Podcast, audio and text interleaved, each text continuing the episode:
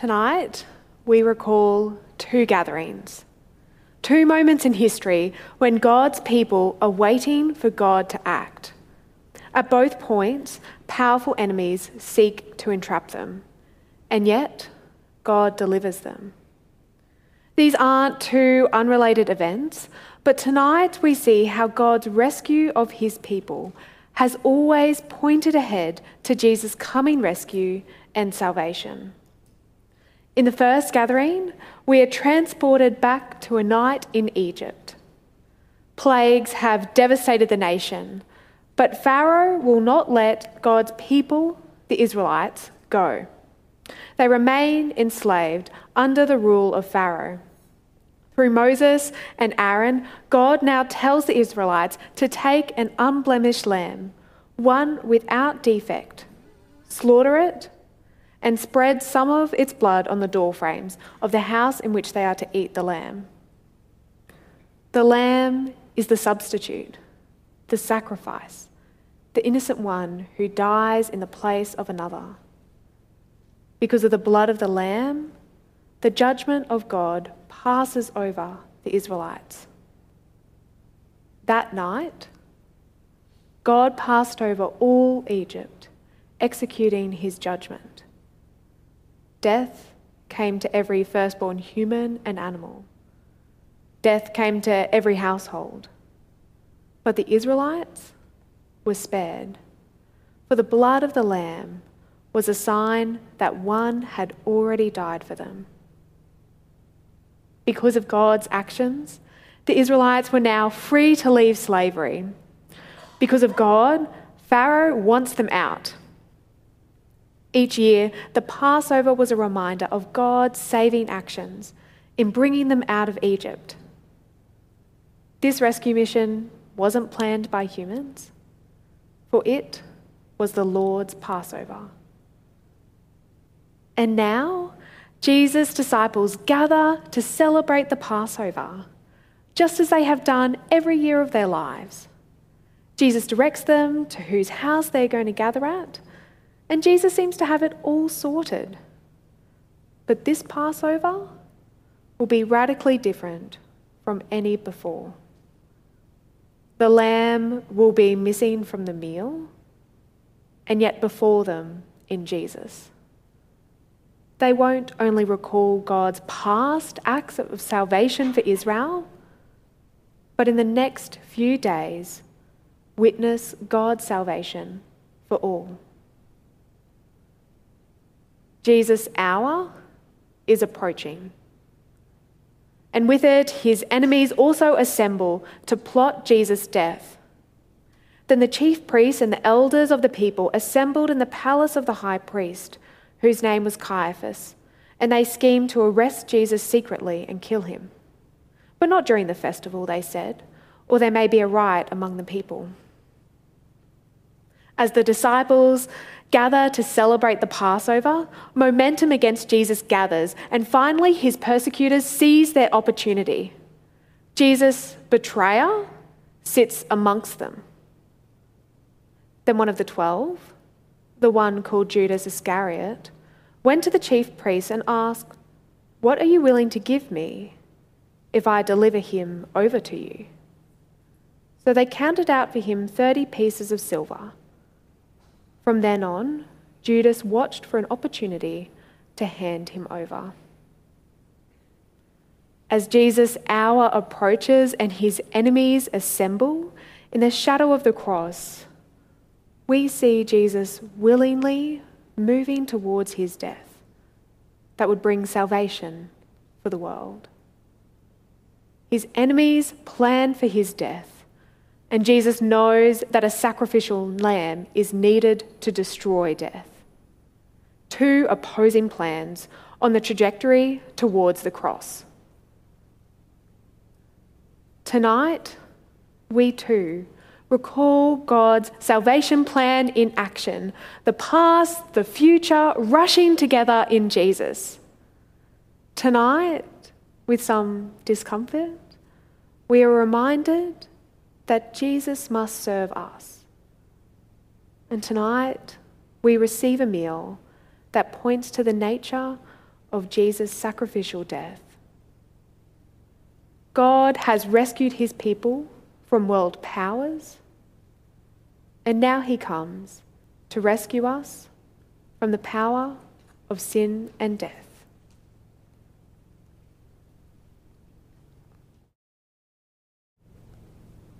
Jesus' hour is approaching.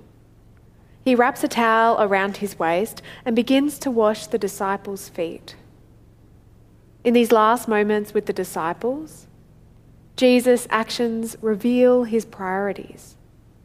Not that the disciples would be a little bit cleaner, but that they would know that they can only be clean through him.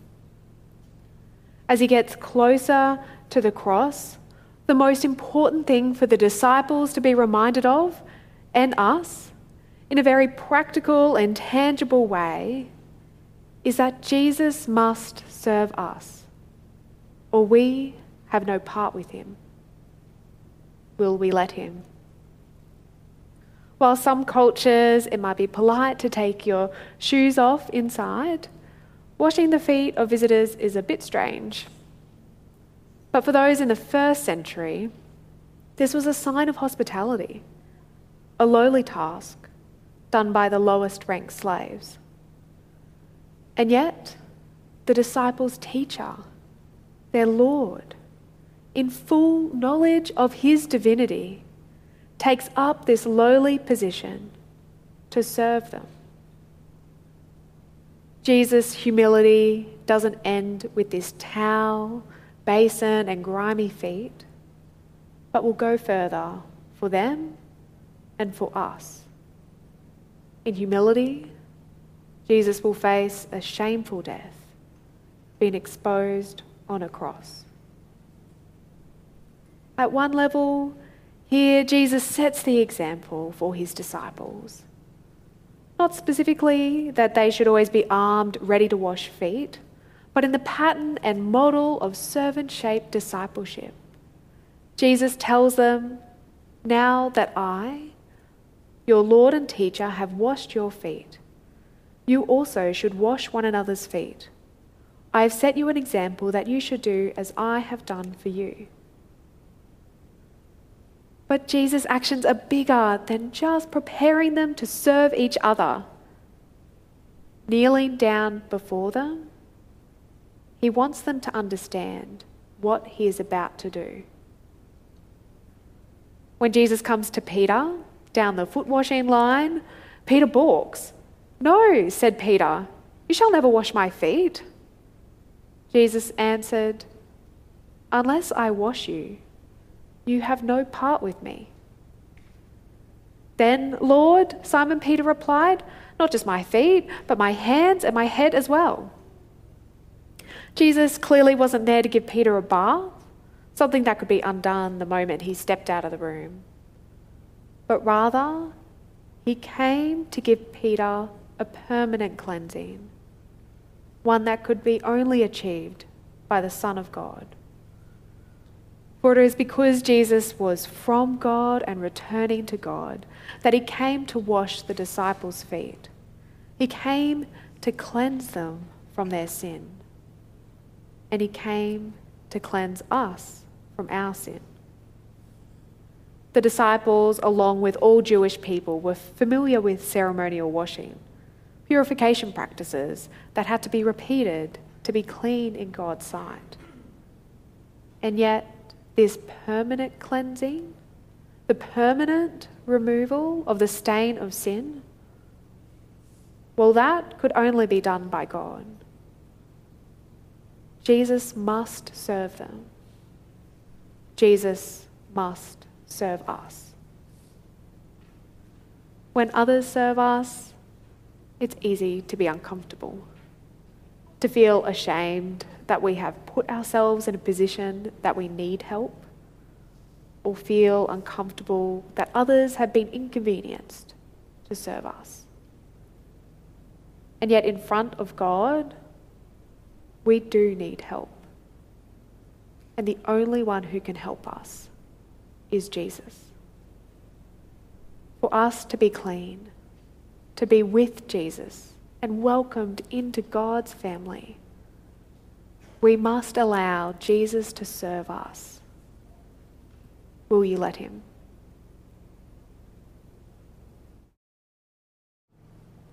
Jesus' hour is approaching. The disciples are gathered, ready for the Passover meal to begin. They would have known the words, recalling God's salvation of his people from Egypt. They would have expected Jesus to lead them in remembering their history. But something strange happens. The lamb is missing, and Jesus changes the words. Suddenly, it becomes about him. Jesus takes the bread and says, "This is my body." Jesus takes the wine and says, "This is my blood." God's ultimate salvation was not escape from Pharaoh, but the lamb that rescued the people from death and judgment is now before them. He is the innocent one, the sacrifice, whose blood spread across a wooden frame will mean freedom for God's people. Firmly in sight is the cross. Jesus' execution is not a surprise to him. It's not a sign that Jesus was finally outwitted by his opponents or that he placed his trust in the wrong people. But with all authority, Jesus gives his disciples bread and wine. He gives the disciples symbols of his broken body and blood. Jesus' death, like the lamb, is given for them. His body and his blood given for us, for the forgiveness of sins. Here at this meal, Jesus is pointing to a new covenant, which God institutes forever. Not a temporary political rescue, but freedom from the powers of sin and death, where judgment and sin are passed over, where someone else stands in our place, takes our death, so that we can have forgiveness. Jesus died for us once for all, that we might join him in the Father's kingdom for eternity. In this meal, Jesus gives us his broken body and blood. But this isn't the last meal, for we look forward to feasting with Jesus in the new creation, the new heavens and the new earth. And whilst it might seem distant now, that way has been made possible because Jesus goes before us to the cross. In this one meal, we can look back and recall God's salvation, Jesus' broken body and blood given for us, so that with joy and thanksgiving, we can look ahead with hope to our future.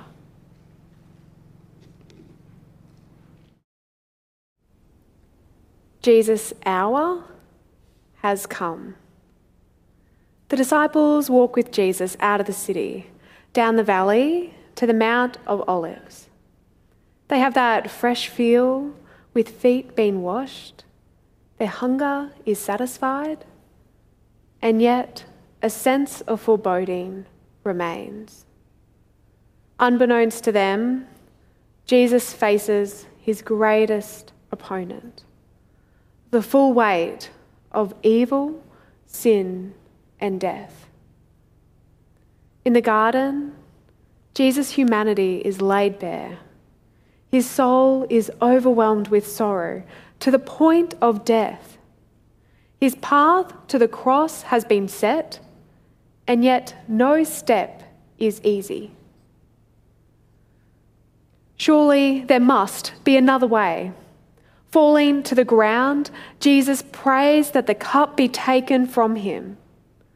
This is not the same cup that Jesus gave, but is a metaphor the prophets used to represent the cup of God's wrath against all injustice, against all evil inflicted by nations and by people.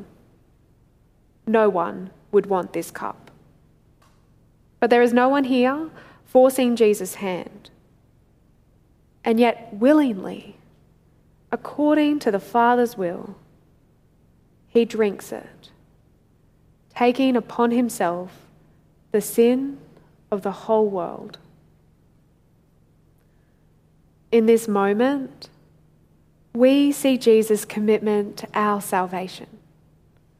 In his darkest hours, Jesus' friends are asleep. He is betrayed by one of his closest. He faces sorrow to the point of death. Abandoned, alone, in the darkness, with the weight of the sin of the world. And yet, he continues. For those he loves, for those scheming against him, for those who are indifferent, for you and for me. Jesus willingly goes to the cross for the salvation of the world. Salvation is free for us, but it is not free for God. He will embrace death so that we can receive life.